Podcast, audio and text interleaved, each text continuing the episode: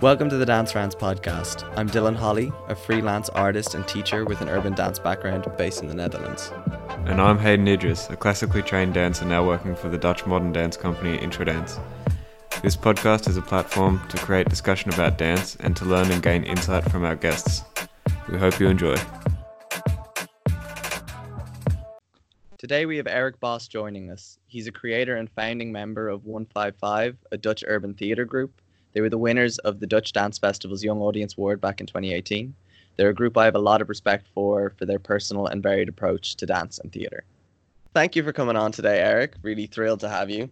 Ever since working with you in the good old days in Fontys, it's been a nice, um, I guess, yeah, friendship to keep keep in touch with. Um, would you care to tell us a little bit about yourself, where well, you're I, from, blah blah blah? I think first we have to talk about how we met. We did an exercise which we named the, the guilty pleasure solos. So everyone had to pick a song that were was their guilty pleasure and then dance to it. The rule was you you could not prepare anything and you couldn't it sounds weird but you couldn't be too technical. So it was really just letting go of everything and you had to do the whole song. So some people they had a 6 minute song and they were just losing my favorite game. They were just screaming and dancing. And then Dylan chose the Pokemon song. and I mean, I know your style a little bit, and it's definitely not split jumps, but there were this massive amount of split jumps. so yeah, it was really good. So yeah, I remember that. I have no idea where that came from. Suddenly it was a little bit um balletic, although I do not have splits, so they were anything but split jumps. yeah, no, but it's it is funny how things come out when you try to really let let go of all your technique. Sometimes these exercises they're harder for dancers or trained people than they are for your grandma who doesn't care about anything anymore or your little nephew who doesn't know yet that people judge and laugh mm. and point fingers. So it's really cool. Um, but yeah, I, I had to tell you about who I am. My name is Eric. I'm 33, I think. Um, I live in Rotterdam. Have lived here on and off for the past 15 years. Went to dance academy here, Codarts. But I started dancing almost 20 years ago um, with a group called 155, which is kind of turned into our own company.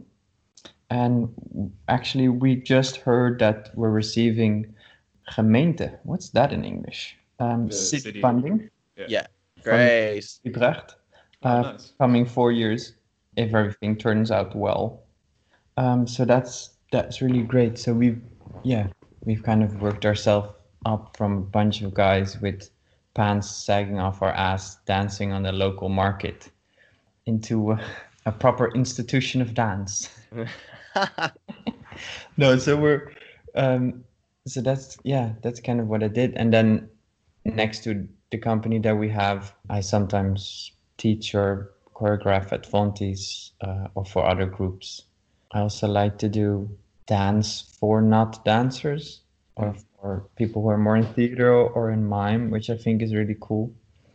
Also, because I found out that there's not, I mean, there is, I just don't know them, but there's not that many dancers which have kind of this specific skill set that I can work with. I mean, when you when you go to a company like NDT, they're super super versatile. But then, even if they can do almost everything, there's still a lot of things and it also has to do with a certain carrying yourself and a certain weird sense of humor and a certain knowledge of this mass media world that we live in now that that really triggers me and and uh, and with that group. So we've been with the same guys already for 20 years.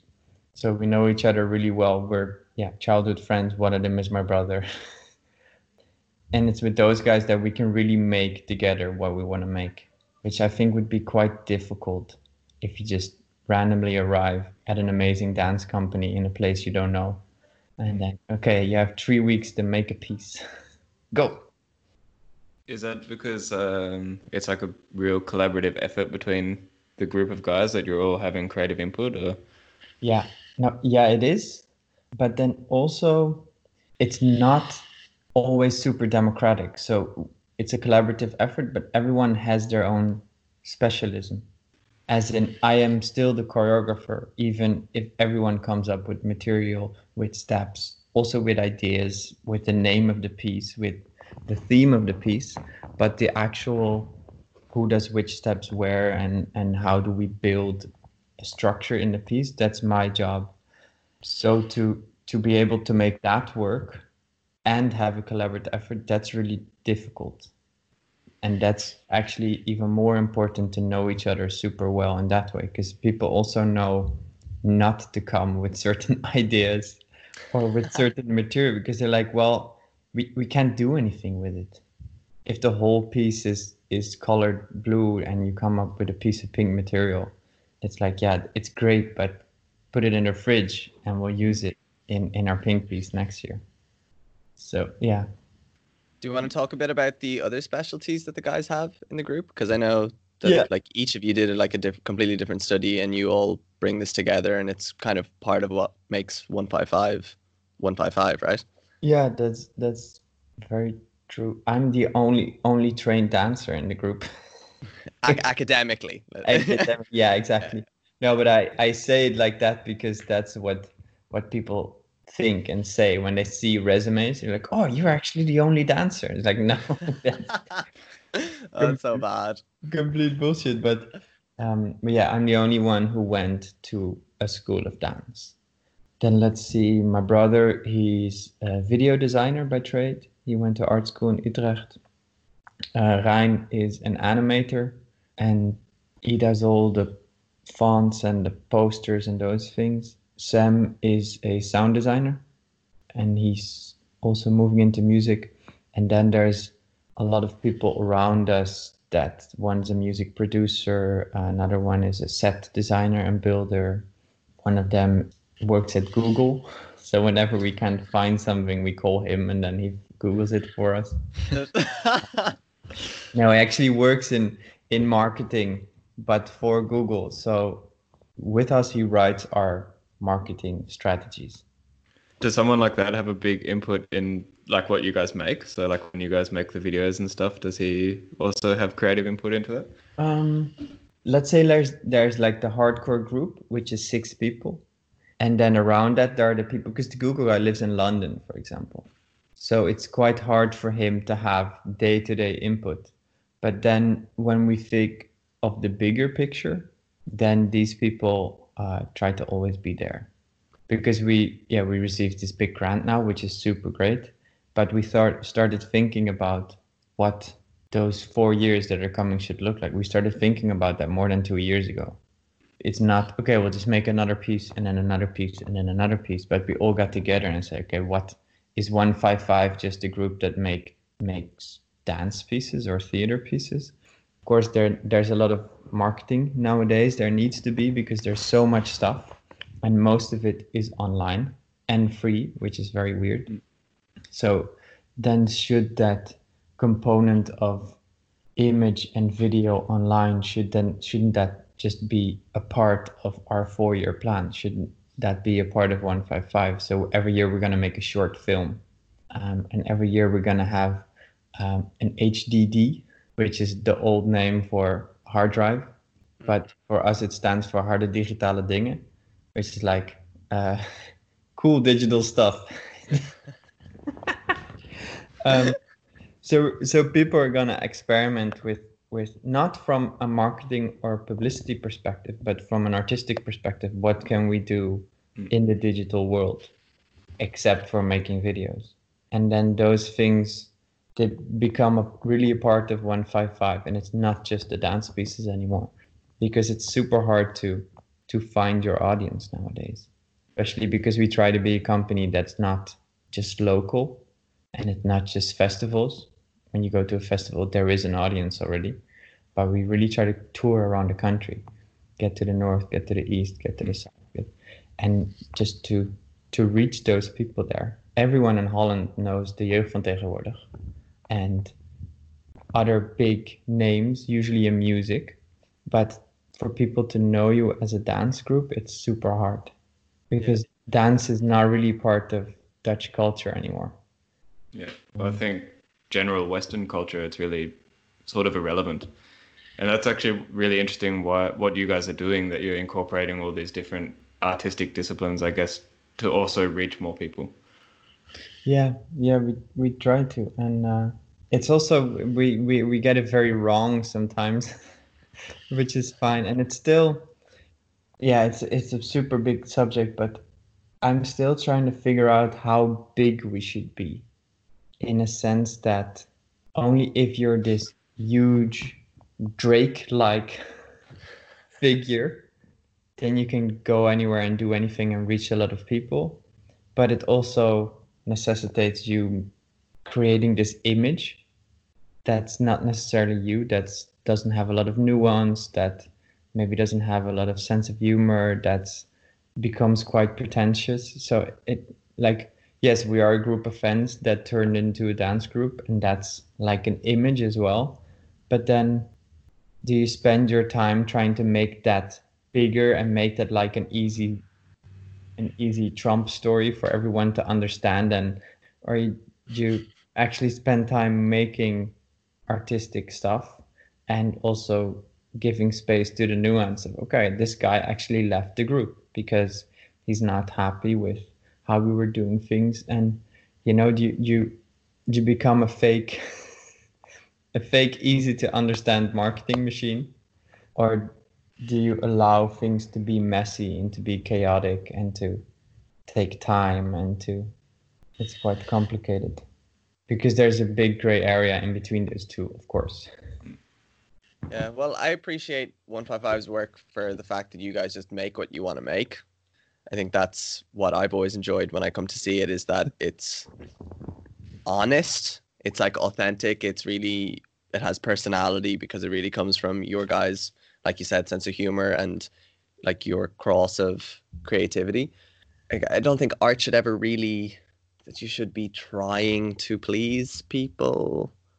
It's tough, of course, because when you're stuck as dancers in this side of society or this small pocket of society where we can't really reach a lot of people, we're trying to make this a successful business or something. So you're trying to think of how to get to another market. But I think if you, even if you do manage to do that, but you have to like sacrifice everything you enjoy doing, then why didn't you just go and become an accountant? Like, yeah, that's, that's very true. And but there's also this difference between the, the Steve Jobs dude, he always said like you don't have to give people what they want.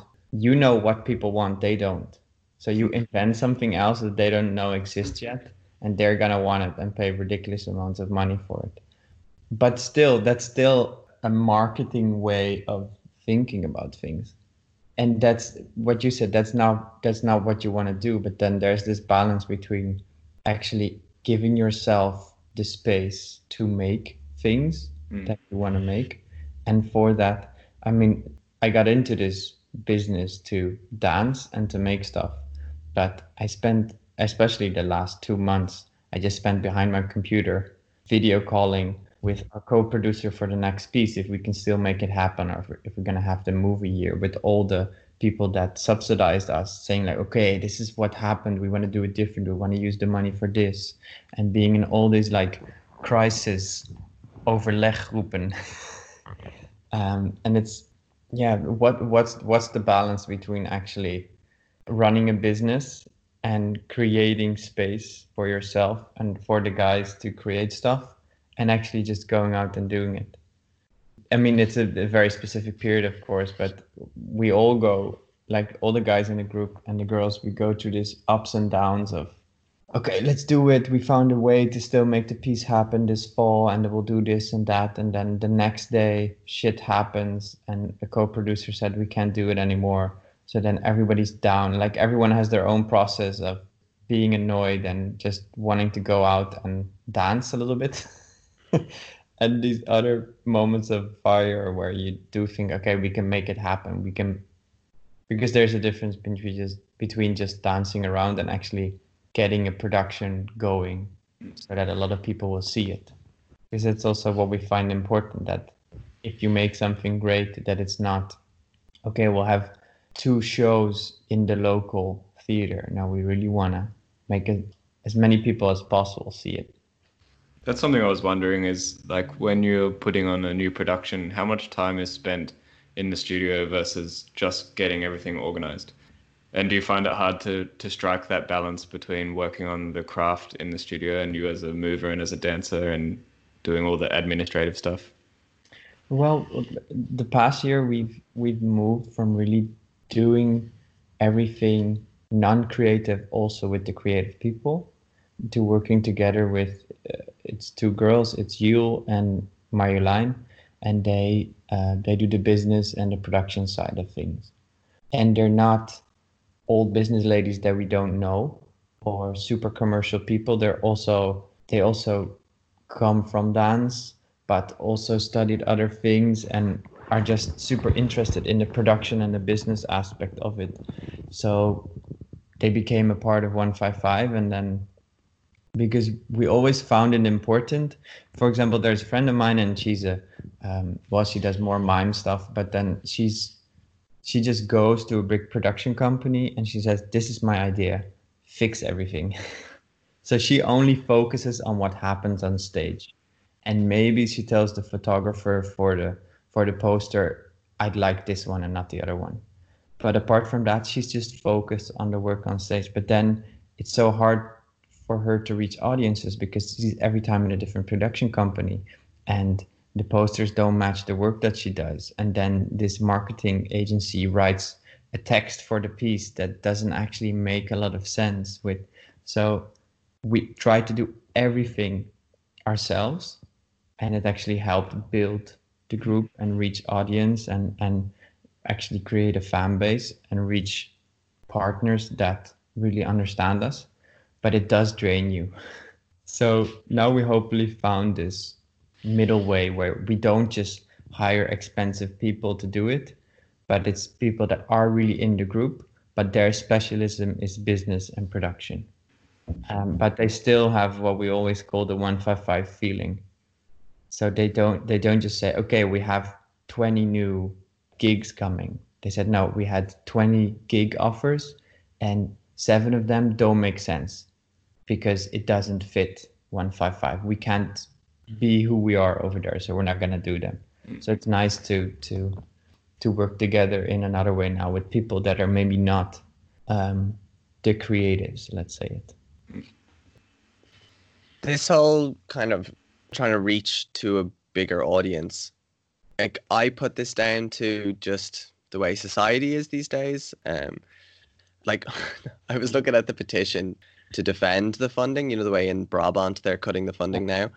Yeah. And I checked the amount of signatures on the petition a few weeks ago, and there was like more signatures for people to get like hydrochloroquine, this thing that um this drug.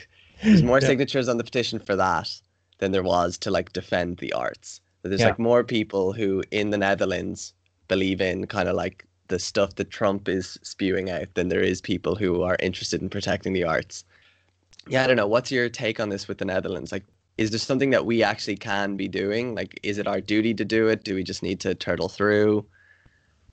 Yeah, yeah. I mean, it's a super interesting question, but because on one side, we should try to reach as many people as we can with our stuff, with our art, and not compromise on what we do, but try to find handles for people to grab onto to understand what you're doing. Because I've seen pieces made where I thought I can really appreciate this because I've been dancing my whole life and because I know who Isadora Duncan is because I know who Martha Gray like there's all this luggage that some people have dance luggage or art luggage or intellectual luggage. And we always try to make stuff that you don't need any luggage for. For example we we worked a little bit with or a little bit for two months with two Pantsula dancers from South Africa. Um, people in Holland have no idea what Pantsula is, but they do know who Beyonce is. And she actually used Pantsula dancers in, I think, two of her videos. So then when they come to see that specific part of what we do on stage, they'll have this handle to grab onto and say, hey, I recognize the speed of the steps and the way they move their arms. And so they don't need specific luggage except for being alive now and looking around. and that's kind of how we try to do it. but then on the other end I've had conversations with people that say that there's such a focus on trying to get as many people as possible into the audience and things that don't reach a lot of people shouldn't receive funding but that's of course also not true because there's a lot of things that just need to be made. And then it can still if it can change the minds and the hearts of a couple of people that's fine that's enough. Like not everything needs to be a big broadway success story. So yeah i'm not i'm not sure what it what it should be. Um, yeah. I guess like, it's a balance of the two yeah, I want to believe that it actually kind of needs to be a bit of a top down change, kind of the way all the changes that are happening in the world at the moment, that like arts needs to become respected from the top rather than it just being this thing where we need to filter up through the pyramid, where you have to get like really popular and then like do this capitalist climb to the top. Yeah. Because arguably that's what stamps out artistry, capitalism. So yeah, I don't know. I want to believe that we can get to a point where society starts to understand the benefit of art again, and that this can eventually encourage more funding to be there rather than it being a dogfight for who gets the most public, you should get the money and yeah. Yeah, and, and I think also because I remember when I lived in Amsterdam, I did live in a squat, and there was this whole alternative scene, alternative culture that didn't rely on capitalist means to survive or to become famous, but they also they weren't subsidized or funded from the top. They lived in this kind of parallel universe where the state didn't really care what happened to this patch of land, to this building, to this kind of free trade outside city, outside taxes world. But now everything gets so commercialized. So finding an alternative path of saying, okay, I don't want to spend my life asking for a lot of grants and actually trying to make the people who give these grants happy with writing plans, with reaching as many people as possible, with with actually being part of the the kind of buzzwords that are now. So we're super lucky that what we do is called urban, but if it wasn't, we wouldn't have gotten funding. So if you're part if you're part of what's hip and happening right now, then you're part of who gets money and if you're not you're not. But there's no more space. I, and i have the feeling 10 or 15 years ago there was that space of actually finding an alternative way of okay if you can find a cheap place to live if you can find secondhand stuff to build a studio off if you find free means of communication with people to manage shows then then that's also possible. And I also have the feeling those possibilities are getting more and more cut down. So it's either super commercialized or subsidized with all the rules and protocols that come with that. But this kind of anarchist third option, I'm not using the word in the right way, but that space that that's not there anymore, that wiggle room. Yeah, which maybe makes it hard also for like young or new creators, people who are interested in getting started to just start experimenting. Yeah, definitely. I mean, the reason I could put all my time in in trying to get 155 going is because I've always lived in ridiculously cheap places and often with a lot of space. We we we didn't have money to uh, store all our sets in between pay- pieces because we only got project subsidy. So you do one piece and you get money for that, and then later you do another, and then in between you get no money. You just work for free. But we could just store all the stuff in my house, in my football club. And we've we've we've even made pieces there. There's just a big floor. We just got some cheap fake wood floor from someone who threw it away. We put we put it down. We put a lot of broken mirrors and kind of made a mirror side, and then we just made a piece. And that wasn't the piece that toured around the country and that reached ten thousands of people, but that is the little experiment and the little thing you try out in between that actually builds for the next thing. And yeah that's it's it's true. For for the people who are just starting out now should they immediately ask for funding? But if you ask for funding then you should know what you want to do. Yeah. And that's the whole thing. There's so many things you find out in the studio.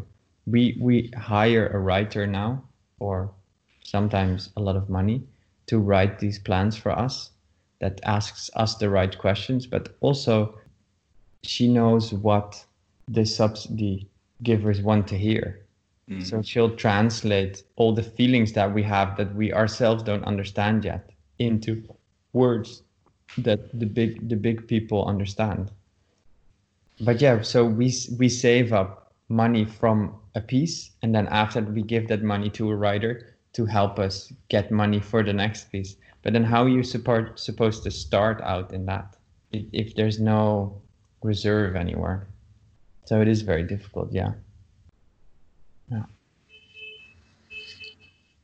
Someone's honking. yeah How's the motorbike doing these days? It's good. I, I have a new one. I had two bikes and I sold both of them and then use the money for this one, which is like an old BMW. And I spend a lot of time trying to make it more off road worthy. So I'm working on uh, getting better suspension now in the front and getting more power from the engine and all this non dance related stuff. and it does really help me to, to keep sane in these times as well. Because like we train outside and sometimes at the place where we store our sets and then I spend a lot of time just video calling. But then when I when I get tired of being busy with things that might not happen I just ride my motorbike or just wrench around on it trying to make it better. It's a good it's a good distraction. While we're on the topic of motorbikes, what was the inspiration for the Lear project, this video project you guys did what two years ago? It's like a theater and dance video thing you guys shot in Rotterdam, right? yeah Like, does this is this something personal? Because it's quite like a like it's quite it, it feels like a fictional story that's inspired by something. Um, it was actually written by my brother, and I I think it is part of, inspired by, of course, us, but it's also very. We're big fans of Dutch humor, and there's this show called Jiskefet, which I, I think it was in the '90s, and they just had sketch after sketch after sketch, and it's this weird. Yeah, I it, it's not really explainable, but These are the guys who made the English sport thing, right? yeah, they made, they- yeah, I sent you that one. It's these guys. So so there's there's a kind of seriousness to it, but also it's completely ridiculous. And and I guess that's what we always try to do. We try to take things that are very serious and try to take them very light or make fun of them, um, even if they're part of our own troubles. And things that are very ridiculous, we try to take them very serious. So also in that film, you just have a bunch of guys in leather outfits with helmets singing. This this comical element of the work that you guys do, is it something that that you do like really consciously and that you have a certain approach to it, or is it just come through your playfulness as individuals? It it comes through our playfulness and and our our inspiration. So we're inspired, of course, by breaking and by like the amazing progress that people make in terms of movement, and then we're inspired by this physical comedy and kind of the Buster Keaton era and these stuff. And and also lately we're we're getting more and more into the performance artists. But then combined with all that seriousness and kind of profoundness, there's also this Dutch sense of humor, bizarre humor, like bizarre humor. Yeah, we, we, we like that. And it is, I mean, it's a conscious part of what we do, of course, but it's also just a big part of who we are. We're just always Is messing it- around. Is it difficult to incorporate it when you get so into a process of trying to trying to realize a concept? You mean to incor- incorporate humor in it? Yeah, yeah. No, it actually we it's the other way around. I think we have more difficulty trying to trying to get depth in it because we're always scared of of coming across as pretentious.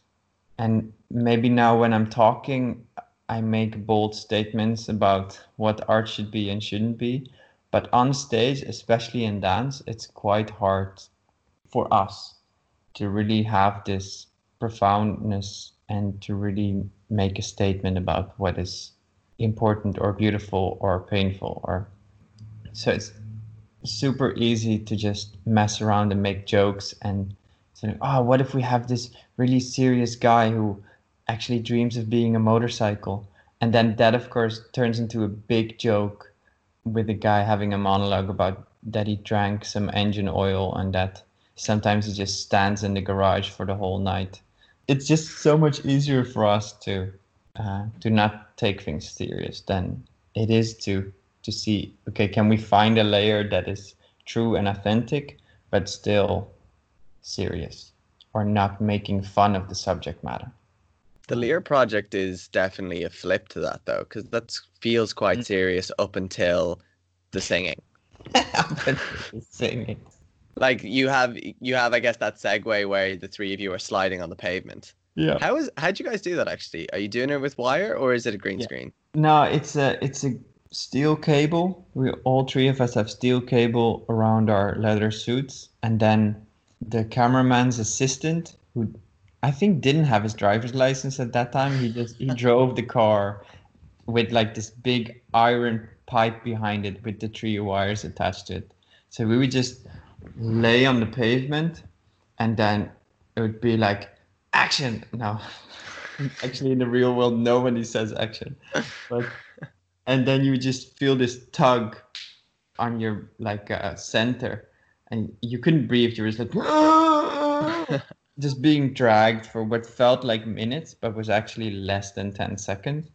And then one of the, one of the guys he uh, he tried to get rid of the get rid of the metal wire in uh, in post yeah, no, it works really well. Uh, but yeah, up until up until that point, it feels very serious. And once you guys get up, and then like the more bikers show up, and people are doing wheelies around you and stuff, then it becomes a bit bizarre. And then the singing is just very funny. Yeah. No, it is. And and the funny thing is now when I look at it again, I think it's what is it two years ago that we were that we made it. It's the beginning part that's actually a lot stronger than the end. Because in the end it becomes a bit messy and also because it's just light and day it kind of loses some of the atmosphere that it has in the beginning of the film. So the serious part of a guy burning his life and driving away from it all is actually better than the than the voguing wheelie singing part yeah I, yeah it, it's just how thomas envisioned it and and and wrote it and some people really someone said it was our best work ever because I guess that was a guy that just likes that seriousness more than the jokes. Mm-hmm. Yeah, like I find 155 really refreshing because you guys aren't trying to like be taken seriously. Like you are taking you're taking what you do mm-hmm. seriously because you're dedicating yourself to it, but you're not like you you guys are very alive as a company. You're alive and you want to make things that you enjoy doing and that's what I connect to, and that's refreshing because the majority of people in theater are jumping through the hoops of either their funders or whatever, and it can sometimes just be contrived or it can just feel too far off in some other space. Well, it's quite I don't want to say easy, but it's easy to think that you have to be serious and it has to have like mm. serious substance for it to matter to people but something can be very funny. There's what's this guy's name? Who who he does all the roasts? Yeah, Jeff Ross. Um, he's a comedian and he's very good at roasting people, so actually making fun of people. But then he gets asked a lot to do funerals. So let's say the most serious moment of someone's life when they've passed away and and people come to say goodbye and to and to grieve that's when they ask someone who's just good at making fun of things so that kind of gives me hope that even though you're making fun of things and and laughing around and and not going into the seriousness and graveness of it all you can it, it can still have sense you can still make a point yeah that's something i think i can relate to that because this idea that you need to be serious to have substance is I think something that also stops you maybe pursuing an idea that you might have. Mm. So, what is the process for you then when you guys have something, an idea that might seem ridiculous, like how do you then motivate or inspire yourself to pursue that and make something of it? Mm. Well, we have this very, very open way of working that that when there's an idea, we just go for it, and then actually I'm in charge of cutting people down. so people are just creating their solos or their videos or their stuff or have ideas and throw them out there and then at a certain moment when i feel okay it's definitely gonna work so we'll put all our effort into it or it's not gonna work so i'm sorry but i'm gonna have to cut it so there's just a big freedom of of not being constrained by will it fit in the piece will it make sense is it not going to be too simple um, people just really go for what they feel. So if they want to make like a sex scene with their motorbike, then we just go for it. And then later, so in and in itself, just to have seven motorbikes on stage and seven guys dry humping the motorbikes, it's a bit bland. But then one of the guy guys came up with this video where he he combined all these sexual movements of mechanical equipment. So pistons moving in and out of cylinders and just like sweeping sweeping curvy female lines of motorbikes with ASMR. So these people who like to listen um, I think it's it's sound, right? ASMR or is yeah. it also video? There's a lot of ASMR videos, but I think it's about the sound um, of people that like the sound of leather. um, and it just became a very weird, satisfying mix on stage. And then and then then it works. Then it's not too. It wasn't the edge, but it's not too flat or easy or how we say kort to the bocht. So then it does work. And then sometimes you come up with also an idea like that, and then there's not something you can add on, or there's not something you can dig out. There's no deeper layer. There's no second meaning, and then it says, well, maybe this is too simple, so we should throw it away. But it's a it's always an open discussion between all of you to figure out if you can make it work, and then you're in charge of sort of deciding yes or no. Yeah, and the the only reason that I make decisions is because of time. So it's not it's not even that I'm better at deciding these things, but I have let's say the biggest overview okay we have this many weeks to make this many minutes it's the most unartistic thing in the world but okay we're gonna make make an hour piece in 35 days and then that's the framework there is and then everyone can go crazy with those ideas but then um, and does that apply also to when you when you decide as a group that you're going to pursue a concept to create a project or is it only for like the actual process no, we, we do decide those bigger. So deciding on that framework, we do it together. Okay. Or deciding to conform to a framework. So if you want to perform in theaters, you need at least an hour. And in terms of money, you only have this many weeks to rehearse. And then we can say, okay, we can do this or we can't. A costume designer, we have this, we have ideas, we have, so we can do it. Or there's not enough time to actually make something good within this framework. And this is something that really gets pressurized now in these times because there's not that many actual seats in the theater mm-hmm. now because of, of the of the distance stuff. So now theaters they want a piece that's actually half as cheap for them to buy or even cheaper, but they still want it the same length. They still want an hour. And now we're really struggling with can we make something that's that's good and that's long enough? Because initially we thought well we'll just cut it in half. We'll just make half a piece. Then people buy tickets for a little bit less and then we can do it twice in an evening and they can get twice as many people in so instead of buy, buying an hour piece for 15 euro as a visitor you pay 10 euros and you see 35 minutes. But then that's quite complicated for theaters with getting people in and out and and also with people wanting a night out and not half a night out. It's also if you go to see a film you don't want to see a half hour film. Then you want to see two half hour films So it's it's it's not as easy as we thought. So we're really struggling with that right now. Have you felt felt pressure during the quarantine period to be productive with with your work with 155? Well, actually, we've been prevented from being productive because we're not allowed to rehearse, we're not allowed to perform, Mm. we were not even allowed to meet. So, in that way, no.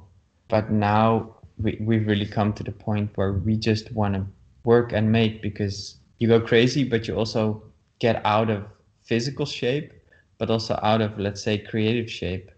I mean, if I just if I spend another half year working on my motorbike, then how how will I get back into the the grind of uh, really making stuff?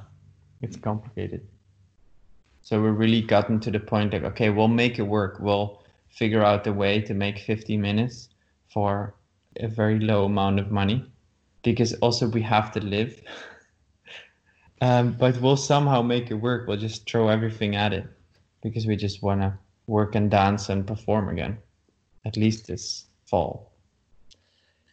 dance really needs a union because all these situations just fall on top of the dancers and it's just like well we need we need it to be cheaper so we need to give you less money but we still want the same amount of work and it's just like that happened in any other field the union would step in but in dance if you say no then just hire someone else Mm. Yeah, that is true. I mean, in this situation, because I've been at some of the meetings where there's the producers and the theaters and the companies, and everyone's with their back to the wall. So they've kind of tried to make okay, so the so the theater is gonna make less money as they usually do because they have less people, and the producers they're gonna have to do more shows to make the same amount of money, and also the companies they're gonna have to do longer shows or the the same length shows for less people. So less so everyone's kind of messed up here. But in general i think that you're right. Which is also to create a problem of if let's say dancers get paid twice twice as much as they do now which would be a good thing then there would also be twice as little demand for dancers because they can't afford the same amount of dancers anymore so it's it's gonna create a situation where there's too many schools churning out too many dancers or not enough jobs. yeah yeah no there's no quick fix but just Yeah. when i hear these things that it's just like someone's like well you just have to do the same thing for less money Yeah. It's not that you put your foot down and and pretend that there isn't a crisis going on, but like somewhere up the ladder, someone's fine. But it always it's just the way society works is that you kick the problem down the ladder. That is true. That is true. There's still the directors of the big, big institutions that work very, very hard and try to listen to as many people as possible, but they are still number one on the paycheck. So Yeah. everyone gets less and everyone gets fired, and only all the way in the end it arrives to them. Yeah, but I but I even mean like if the theaters like where their costs are going up and their income is going down or whatever, it's like then check what rent they have to pay. Check how theaters are taxed.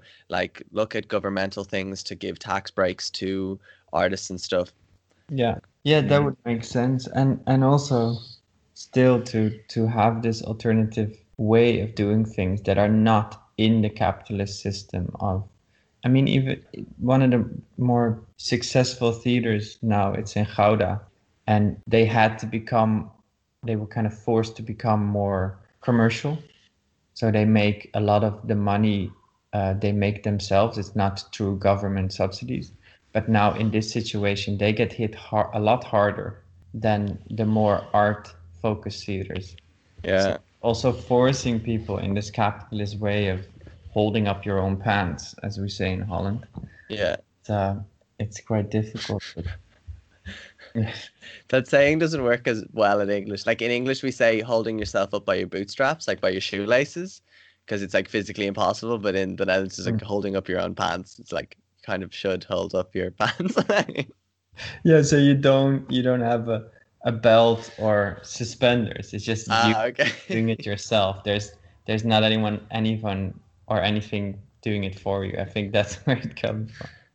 And I also think it comes from this fundamental thing that's in all of us that we just want everything all the time. So to not say, okay, I I really love dance and art, so that's what I spend my money on, and that's where I volunteer in, and like as an audience member. Um, but people want to and see dance and see as much as possible, but they also want it in a clean theater with a beautiful restaurant because it looks like we can have everything all the time. We can have children and money and time and a good job and a girlfriend and six other girlfriends. Like it does just doesn't work like that. Um, I think if we kind of go back to just wanting a little bit less and then maybe going a little bit deeper in that one thing that we really want. As an example, I just love traveling, so that's what I do. And I don't also have a house and a dog and a normal job. And you know, it's it is quite inspiring to see some of the people in the motorcycle community. They're just happy with that's what they do. Like there's one guy, he works at a motorcycle shop, I think five days a week from Tuesday till Saturday. And then on Sunday, he is in the board of directors of the local motorcycle club and make sure all of us can ride around on this trial thing. And then on Monday, his only free day, he goes to the motorcycle shop and works on his own stuff and then people like me can also come and work on their own stuff. And so oh, his nice. life is just motorcycles. That's what he does. He doesn't also want six children and a dog and a lot of money and a big house in the middle of Amsterdam. And it's like I live in a small town in a small house with a girlfriend that's also completely into motorcycles. And that's what I do. That's my I don't I don't need a big Instagram following. it is quite inspiring to see. Because in our scene in like the freelance scene and also with people of our generation we well not when we were young but as soon as the internet came along and especially smartphones came along you can just see everyone having everything all the time which makes you a bit greedy and also makes you think that it's possible to have everything all the time and not make the people around you unhappy or yourself unhappy or make the earth melt away at the same time. Yeah. Um, but it is also partly what you said, Dylan. It is also partly a top-down thing, where th- there there needs to be the government that says we can't go, we can't keep going on in this way. We're gonna have to prevent you from melting the earth away, because people can only think short term. We with this subsidy thing, we had to think five years ahead. I've never done that before. and then there are people from our parents' generations. They they they had a little bit more of this uh, besef of realizing that okay, I'm young and strong now, but in 30 years I won't be. So I'll also work on building up a pension and paying the mortgage on my house, so I actually own the house and these things. And that realization is not so much there in our generation. And it's also, I think, the the fault of all the commercials and all the stuff that gets put upon us. It's all you can buy this now and pay later. Yeah. that mm-hmm.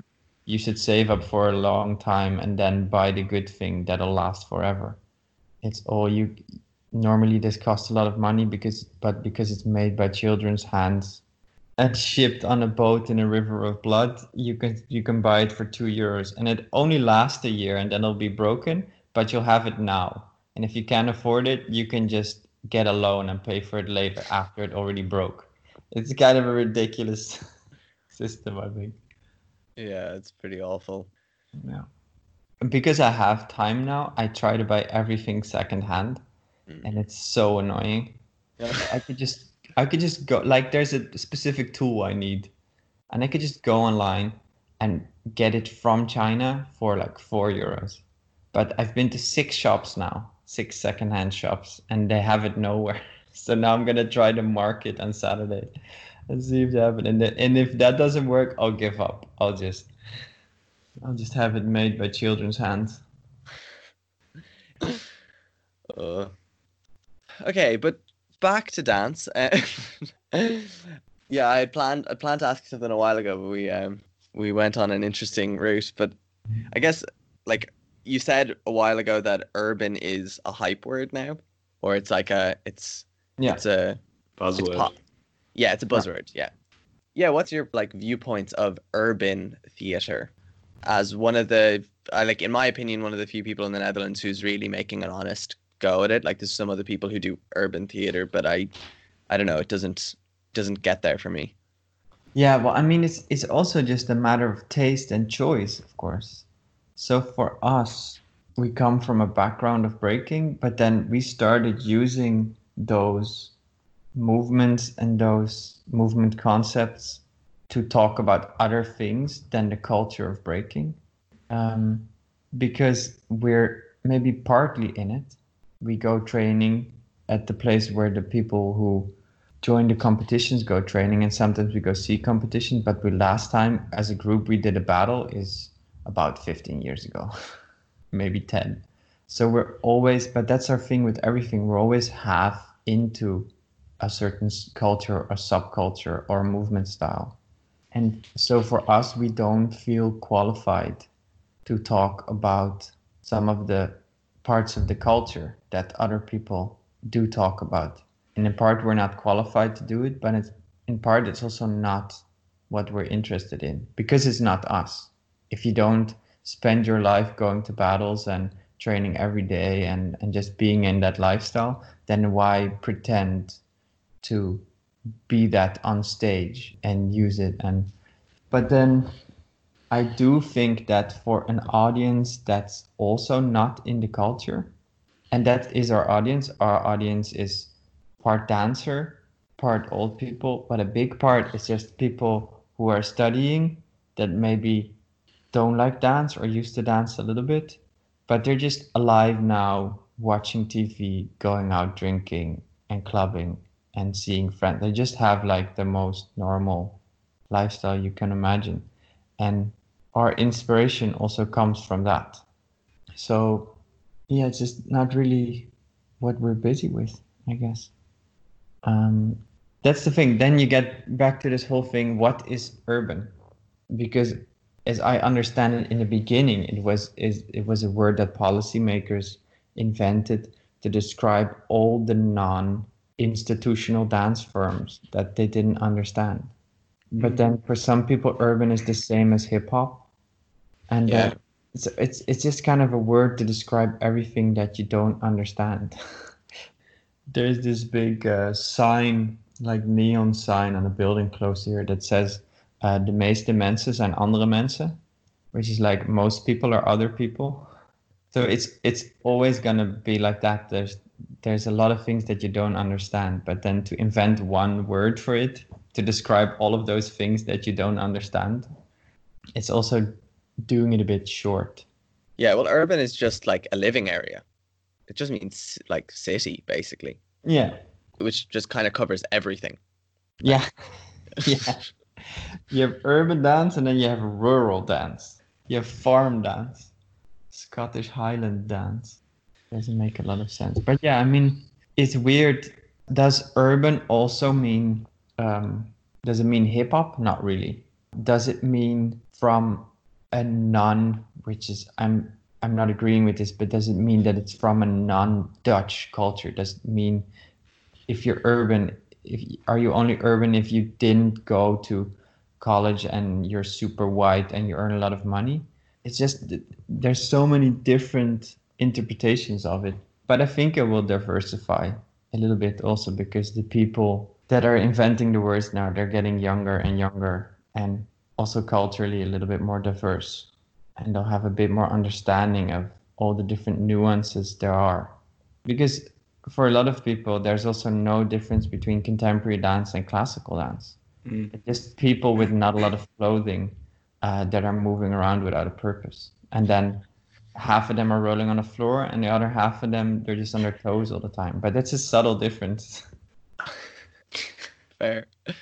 Yeah, like the urban thing is tricky because, especially like with the whole Black Lives Matter movement going on, most urban dance is effectively black culture. A lot of it is an amalgamation of dance styles inside of black communities in America, and like there's a huge debate to have about about this or discussion. Like I think the word urban doesn't really do things justice, but because we need to have a label to be able to talk about things in general, so we kind of have a general direction. We use urban for anything that is kind of hip hop, break, popping, like of the this kind of movement family can also be waacking, it can be house. It's just anything that isn't contemporary, ballet or folk. Yeah, but it's also it also means that that this word is invented from the perspective of people that only know contemporary ballet or folk. Yeah, well, totally. I'm pretty yeah. sure like urban was used academically because they didn't want to say that they were teaching hip hop. They yeah. didn't academies didn't want to be a hip hop academy because there was still such a bad image or view of hip hop inside of the academic sectors yeah. that yeah. they needed to. It's very weird. I mean, what, to snob it up a bit. Yeah, I mean, what we love about urban, or more specifically hip hop, different styles of that, but very much breaking, and that for us it really transcends the background that it came from. Mm. So it incorporates all the good things, but it's so open in allowing everyone in. Mm. So it's not how more Western dance styles were only for rich people, but it's also not only for poor people, it's really for everyone. And there's this, I mean, it's also slowly trying, slowly kind of going, like when I started training in Hypnotize, which was what, I guess 10, 15 years ago, everyone that would come in would shake everyone's hand. I still do it. I still make the round. I still give everyone a fist. Yeah. and then yeah. people I don't know, I introduce myself to. So there's no there's no hierarchy. There's no old boys network. There's no if you're not part of this group, then you're not in. And because it's it's a kind of a bottom up thing, like it didn't start from money or from status or from we want this kind of dance to entertain the courts, but really from people who just started moving and then it became a subculture and then it became part of a cult. And so, yeah, we really, or I really love that welcoming atmosphere of everyone also teaching each other all the time. And it's you deciding what you want to learn from who. I still remember we were training in Hypnotize, I guess it was like a year ago. And then I think Red Bull BC One world champion was even there, and like guys that won big international crew battles, like really, really top guys. But there's also one guy who didn't even have training clothes on and still had his keys in his pocket. And he was just in the corner, and I you could kind of see that either it was his first time like he'd just been practicing. And it's not like he was six years old like he was in his 20s like he was just he'd just been practicing in his house watching videos doing things.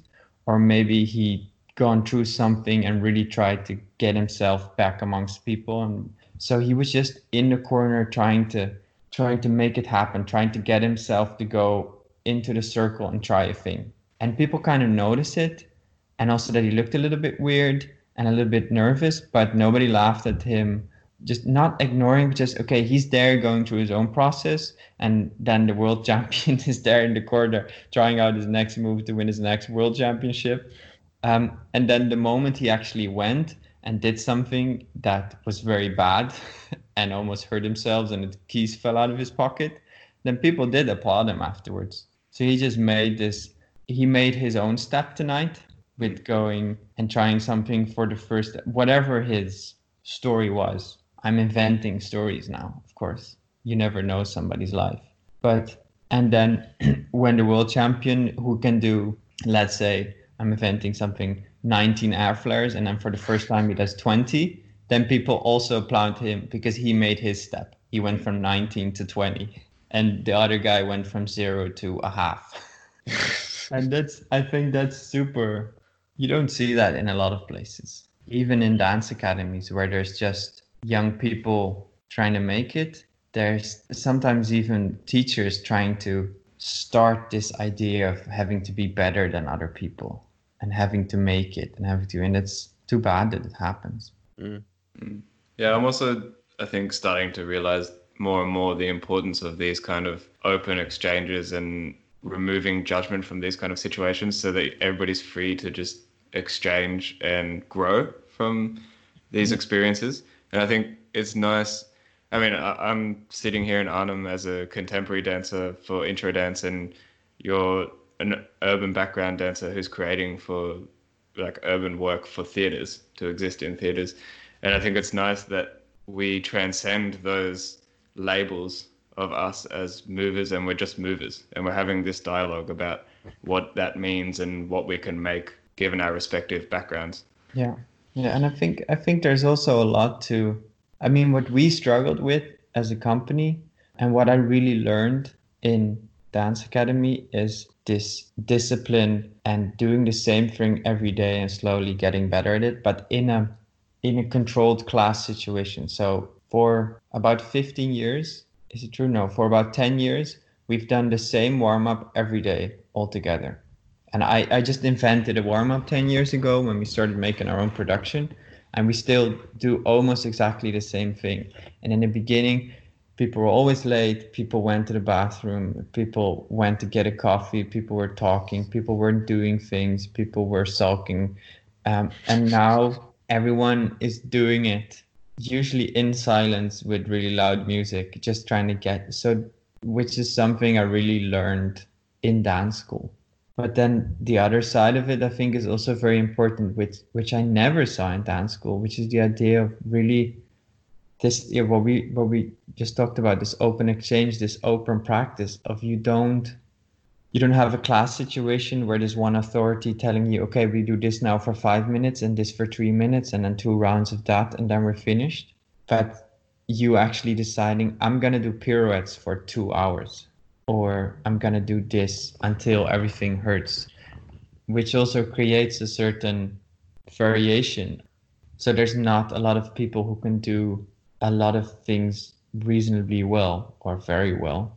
Like to create this perfect dancers that can do everything, but create people that really can't do certain things but are super well good and pushing the boundaries and expanding your mind in other things. And I think that's also very valuable. Mm. Which is something that I mean Dylan you you and uh, and the guys you organized this space battle and space situation in this special week in Fontys, and I thought that was also super interesting. So there's not for the kids that are just 18 or 19 getting into school, finding out that it's not just taking your classes and doing your repertoire, but it's also hanging around and dancing and exchanging in a more open format with people of your age and level or with a higher age or level or lower or different and I think it's quite important and nice that it's also slowly making its way, making its way into the dance academies now. Yeah, no, I think Fontys is good for that. Like they got Jason, um, another Irish guy, um, yeah. to to organize that. Um, and he like he had been uh, kind of apprenticing with uh in, with Dynamo and Drosha with doing events and stuff. So Ulrika had asked him to do that, but that was cool because you had the mix of different years. You had some people who were like I was graduate, and then you had some dancers just from Tilburg who are friends with dancers in the academy coming in.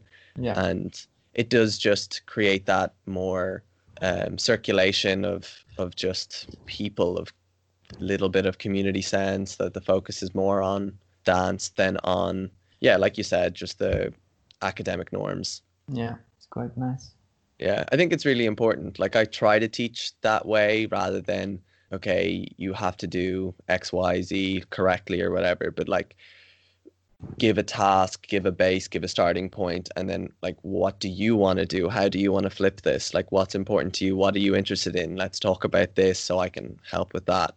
Yeah. But Yeah, it's a- it, it's it's, an- not the most common approach, I guess. I think it's an element which just isn't common in the, especially in the contemporary culture, and like that's something more and more that I'm trying to to work on improvisation. That uh, the hardest thing is actually to overcome first of all the judgment that you think you face from others, and then also of yourself. So I think that these kind of exchanges really help with that, so that you can work on that improvisation or or just letting go of other people's judgment. Yeah, I mean it's just super. I think it's bigger than just contemporary dance culture or classical. I think it's it's Western culture, which is so very much built on kind of class situations with set curriculums and this whole idea of community of each one teach one. Um, it's not very common in Western culture, and I'm quite lucky to have experienced that from a young young age and and be able to move in that as well. And uh, yeah, I'm not sure how to. I mean, also when you're going to a school for dance, then I mean it already sets the frame. You're going to a school, so there's gonna be class situations. There's gonna be teachers. There's gonna be hierarchy. There's gonna, it's never gonna be you and a bunch of other guys or girls the same age that come together because of a shared interest and Mm. democratically decide to move in a certain direction. Um, so I think it needs to exist alongside of that. But I'm I'm not. Yeah, and places like Hippelbais, they're they're perfect for that because they're so laagdrempelig. There's such a low, but like it literally costs one euro to to get in and to train for as long as you want. So there's no there's no CrossFit class where you oh yeah I want to try it out. Okay, it's 18 euros and you need the prescribed leggings and and you need to bring your own tea tree water bottle. The bar is just so low, which makes it for everyone. And it also makes it that you don't go there to show that you can afford it or to show that you have the right clothes. Or it doesn't make you feel like you made it. When you go to a place where you can look however you want, do whatever you want, and dress whatever you want, and you don't need it. It's so you're really just there to do the work, to to train, and it's so, it's nice to see that there's there's people who train to do battles or with a certain goal, but there's also a lot of people who just train there to train, Mhm. which is almost um, in my young student days. I I I I got a little bit into meditation, so started reading about meditation, and there's lots of different forms. There's people who use beads, who use mantras, who have imagined certain things, who have certain goals, who work towards something. And then there's Zen meditation, and there's literally there's no goal, there's no things that you do. Like it's all it's you you're just doing the thing that you do. So in a way, you're not cooking a meal to eat it, you're cooking a meal to cook a meal. Like the process is the goal. And it's it's so cool. It's nice to see that people they're not there to achieve a certain thing or to work for something else or to earn money or to earn status or to get somewhere. They're just there to do what they do and be where they are. It's quite uh, it's nice to see. And it's something that's very much missing, I think, in in Western culture. We're all from a young age. You don't go to to tennis club to go to tennis club, but you go to tennis club because you want to be fit or you want to be good or you want to be part of the tennis community or you want to be I don't know. Yeah, the interesting thing with going to jams is like if you it's the people who go to academies that struggle to step in the Hmm. most Mm. more than someone who walks in off the street who of course will be shy because they're looking at people but they have that desire to jump in but you can feel the academy kind of frame of learning or status or hierarchy or like goal orientation that completely blocks like it took me quite a while to be able to start going back to jams because like i used to jam a lot before i went to academy then when i was in academy the tilburg jams hadn't really started up yet and Yeah. I was in academy mode, training by myself in a studio and everything. And from graduating, I started going more and more. And now, like, I miss the jams, that it becomes my, yeah, weekly thing, that it's important to me. And it's totally not about status. It, it just really is about people, community, saying hello to everybody, showing up because we all care, like, about the same thing. Yeah. You guys made a piece about this um, idea, right? About um, the fact that trained dancers often have the hardest time letting go of movement. Yeah, yeah, kind of. That we made a piece um, called Ultra Normal, like ultra norm, ultra normal, um, and it came from actually an installation that Thomas made a long time ago, where he made a lot of untrained people dance to the song Conga by Miami Sound Machine. The Conga, Conga. Nobody knows the. Song, which he found was a perfect song to actually make people forget that somebody was watching or filming or.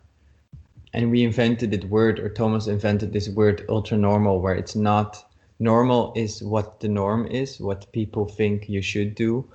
And then before, and then there's abnormal, which is not fitting the norm. But we thought, okay, if you have ultra normal, let's say, then that's transcending the norm. It, I mean, it's just an it's just an invention. It's just how how could you? Because when you're a kid, you don't move if we keep it to movement. You don't move according to the norm because you haven't learned how to dance or how to move or how to shake your ass. And then certain movements you learn and you can only apply like follow the norm or constantly ignore it. But how can you kind of transcend like dance? Like you don't care, even though you know the world is there caring or judging or watching. So we first we had this like short um, overview of as many different subcultures as we could think of.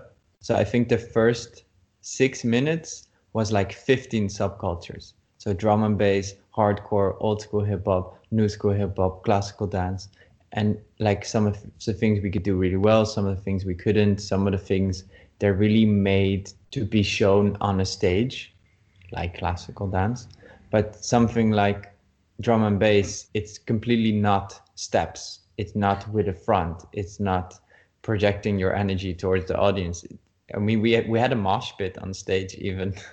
And then then from there we started exploring how other people also transcended or came before this idea of normal. So we found this video of a little kid dancing to Get Low by Lil Jon.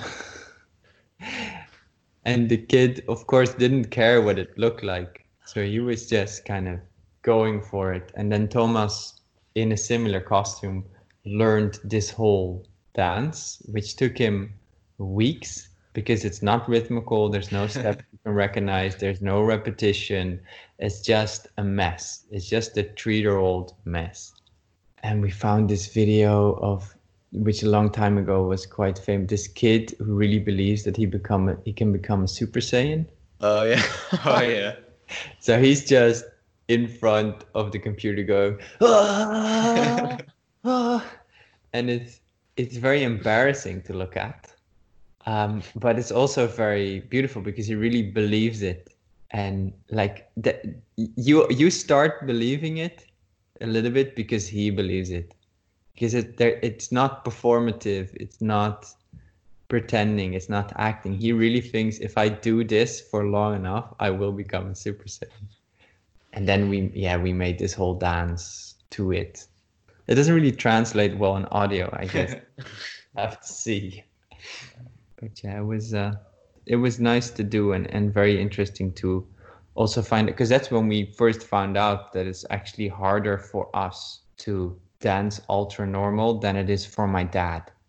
Mm. My dad never had dance training. He just doesn't care what it looks like and he just goes and moves and is ridiculous. Also because he's older, he doesn't he already has a wife and kids and a lot it doesn't there's nothing depending on him dancing well it's not a mating dance or anything. It's not a mating dance. It's not gonna make him rich. It's not gonna make him lose his job. He just dances because he, that's the way he likes to dance. So it was interesting to find out that it's actually harder for us who make our money by dancing, who and who are trained as a dancer, to move really like you want to move and not subconsciously still adhere to these principles of okay it should be clear and there should be a front and it should be cool and it should be sexy and there are steps that you should recognize. All these things it's funny. Yeah true. Well talking about how you like to move do you want to tell us your task mr boss? Yeah so i kind of have do i have two? Well there's one which is i teach quite a bit in um, in Africa and Benin uh, and in Senegal, and there I had to speak French, which I don't. Um, and I thought of a thing called truc du jour, which was which is also a way to get this idea of free practice um, into a class situation where they were just looking for me to say, okay, do this step, do that step, and I say, okay, every day I'm gonna show and explain a new trick, and in that time you can try this trick or the one from last week or your own trick. Um, So this it's free practice time. It's not in in a framework of five, six, seven, eight, and it's it's called turtle walk, and it's break move that a lot of people do. Uh, and actually, I'll film myself showing it and do it, doing it, because maybe you want to put that online. And it's also a little bit adapted to this maybe contemporary way of dancing because all these contemporary dancers we do know how to crawl like a cat on the floor. But then if you just reverse that and remove your legs then you're doing turtle walk. So i'll move the camera a bit. Um, so basically if you do the turtle walk you have your elbows here um, close to your belly button and you use them to walk backwards uh, so you're going to start just like a cat crawling forwards, which you automatically do in the right way, which is my right knee almost touches my right elbow before I move it and I go to the next. And then if you try to reverse that, you have the left left elbow touching the left knee and then the leg moves. The leg moves, the leg moves. And instead of just only walking, you start putting those elbows close to your belly button. I'll put the camera a little bit up. So instead of just walking here, I put it here now, and I really land on it. I land on the other one, and the other one. And if you repeat that, and instead of really leaning on the legs, you lean on your belly button, but you still move those legs in the same way, you're gonna actually start walking like a turtle. Does that make sense? Yeah. Yeah. Great. Something that everyone can practice at home. Yeah. Hayden's gonna throw up a video of himself doing it, aren't? And yeah, so it's not maybe the easiest movement task, but then I also thought of another thing, but that's actually something that makes more sense when you're with two or more people. You want that one as well? sure, it's not Yeah. very corona handy, but let's let's hear it anyway. You can you can make you can do a video version of that, of course. Okay, cool. Um, and it's I mean it's a very simple idea um, that we use in our first pa- piece. So instead of thinking of steps or using steps that you were taught, um, you actually just pick a piece of music that will loosen you up. You move to it, um, you record it, and then you use those movements as a teacher. And of course, it's going to work better if you don't use all the training that you have in making long lines and being clear on beat and having a front. But it's really shaking, turning, screaming, la di la, bobbing your head, and then videotaping that, trying to learn it and all its weird intricacies because it's not going to be a block of four times eight with a middle and an end. It's going to be a mess because that's what you dance like under the shower or at a festival. Yeah. So you record that and then you learn that and then you learn teach that to other people. Um, so you can actually make each other learn your unconscious choreography. Um, and we found that it it actually amplifies the idea on stage. It amplifies the idea of letting go. So if you have just one person on stage dancing without rhythm or structure, just going crazy. If you do exactly that in unison with more people, it makes it very abstract, but it also makes it very comprehensible for people. Like, oh, this is um, this amplification kind of makes the idea of letting go come across even stronger, which is very weird because it's definitely not loose and letting go anymore. It's very controlled because it's very complicated steps. So that's the second movement task idea. Five, Sweet. six, seven, eight. I I was always trained, of course, with five, six, seven, eight, and then there was this choreographer who was very unmusical, who always said three, two, one, go, and and and it wasn't three, two, one, go, but it was Three, three, two, two, one, one, go. Yeah. There was no. It's very interesting. Starting a race. Yeah, I don't know if they. Well, he was fast. That's true. Cool. And do you have uh, do you guys have any shows coming up this year, or has Corona just obliterated all the plans that you guys had? Well, we were planning a big summer tour, and then afterwards we were planning the the um, our biggest production ever. um, and now we're working on a way to, in some form, still tour this fall. So right now our management, our booking agency is talking with the theaters and saying, okay, what what do you need from us? How much money do you have to spare? How much space do you have to give in order for us to still come and perform in a way that makes sense for all the parties involved? So hopefully we'll still have part of the tour going from the 10th of October till the end of December. Okay, cool. That's my hope. Yeah. And then before that, we'll probably get our motorcycles and drive to Sweden um, to to get away from video calling for a while and actually get back into creative mode.